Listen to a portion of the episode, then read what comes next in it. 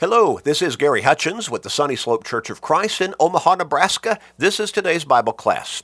A short, about a 13 minute Bible study each day, getting us into God's Word, keeping us focused on our relationship with God, and helping us to stay strong in our faith, because faith comes by hearing the Word of God. Romans 10 and verse 17. We keep encouraging you to share these short studies with everybody you can. You know people in your life, probably some within your own family, in fact, who need to change their direction in life. They need to start getting focused on their relationship with God and upon their souls, upon eternity, because it's coming. Help them by sharing these studies with them every day, with everybody you can through Facebook friends, text messages, other technological means, but make that commitment and start sharing with your family members, your friends, your work associates, your neighbors, with literally everybody you can every day. What a great blessing to help somebody get to heaven by getting them into God's Word through these short studies each day.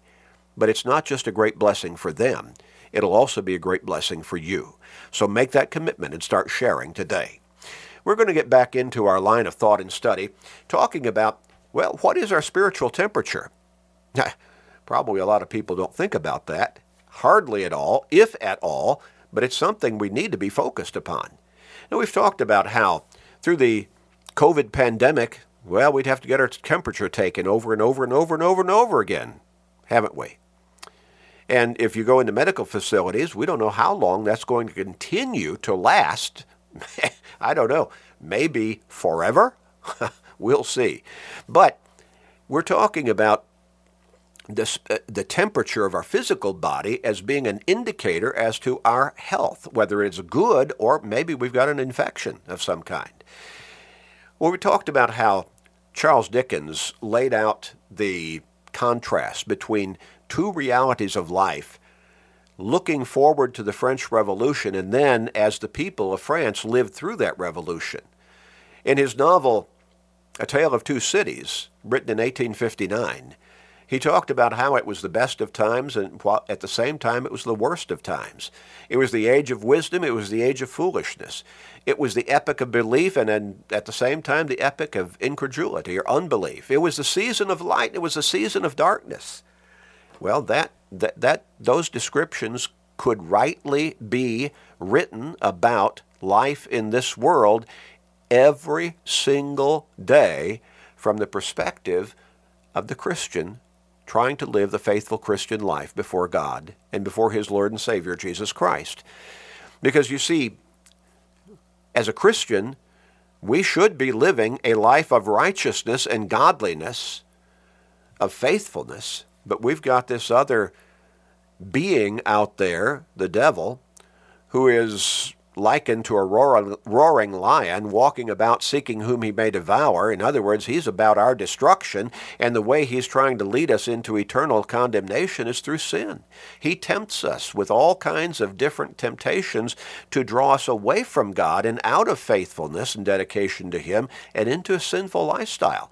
And the world is his playground his workshop. This is where he does his work. And this world is caught up in the darkness of sin. We live physically in this world, while spiritually we are members of the kingdom of heaven by virtue of our having become Christians. Colossians 1 and verse 13, Philippians 3 and verse 20, Ephesians 2 and verse 19. The ways of the world, though, they, they're powerful. And if we if we let our focus you know stray a little bit from our dedication to God, well, we can be drawn gradually and then farther and farther into the ways of the world, which are sinful ways. Think about Lot again in Genesis chapter 13 and verse 12. He pitched his tent toward Sodom. He made his home in that direction and then ultimately ended up in Sodom itself a city that was that was notorious for its wickedness, ungodliness, immorality, to the extent that God finally destroyed Sodom and Gomorrah. Lot had his home there. Now he still tried to live that righteous life, and God spared his life and that those of his two daughters. But what if he had not taken up residence in that city? Well, he lost his wife as she looked back as God was destroying the city, and she became a pillar of salt. If he had not made his home in that city of wickedness, would she have still been alive? Probably. Would he have experienced some of the immorality that he experienced by his own willingness, but also by the scheming of his two daughters after they left Sodom? Probably not. Probably would not have experienced those realities, those practices. But see, we're in the kingdom of heaven if we're faithful, dedicated Christians, but we also live physically in this world. Now, we talked about five, five questions to gauge our spiritual temperature. The first one was, What am I most passionate about?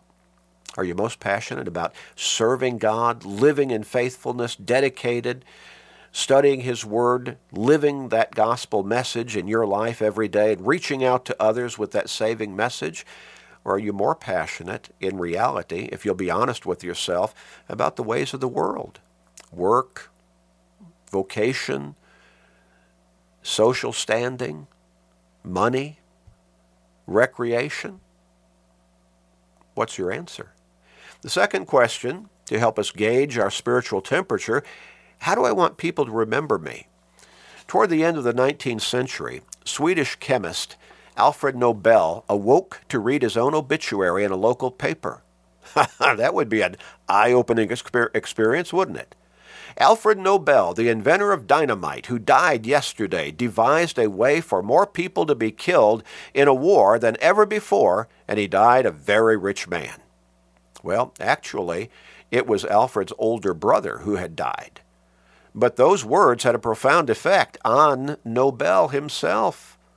He decided he wanted to be known for something other than developing a way to kill more efficiently. So he initiated the Nobel Prize, an award for scientists and writers who foster peace.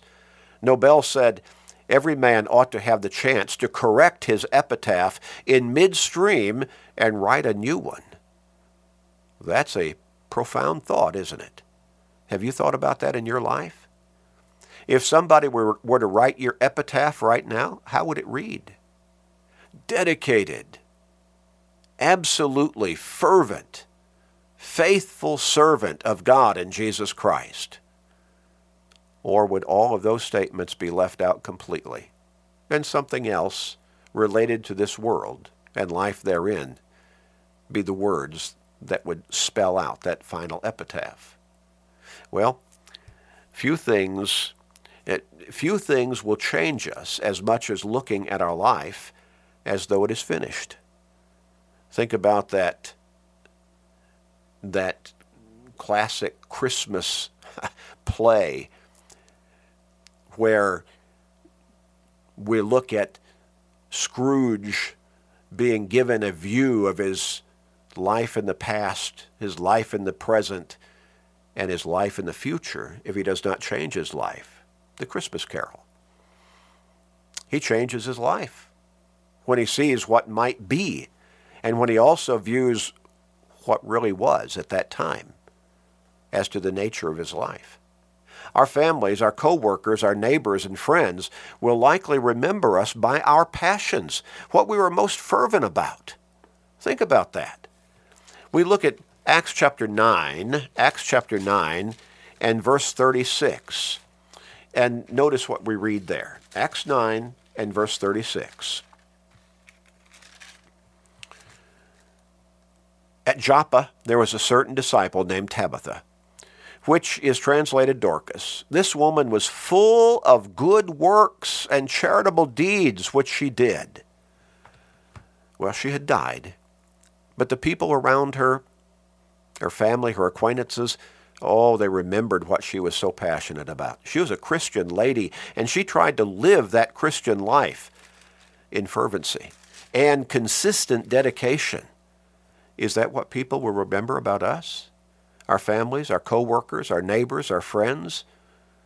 I've known people to be burdened with their Bible. I'm sorry, to be buried with their Bible. Probably we've heard of such people. But we've also known people to be buried, decked out in the colors of, well, whatever college football team or whatever memory they wanted their loved ones to hold of them as they viewed them in the casket. Newsman Mike Wallace, who anchored 60 Minutes, lived to be 92 years old. When he died on April 7, 2012, the media paid him tribute.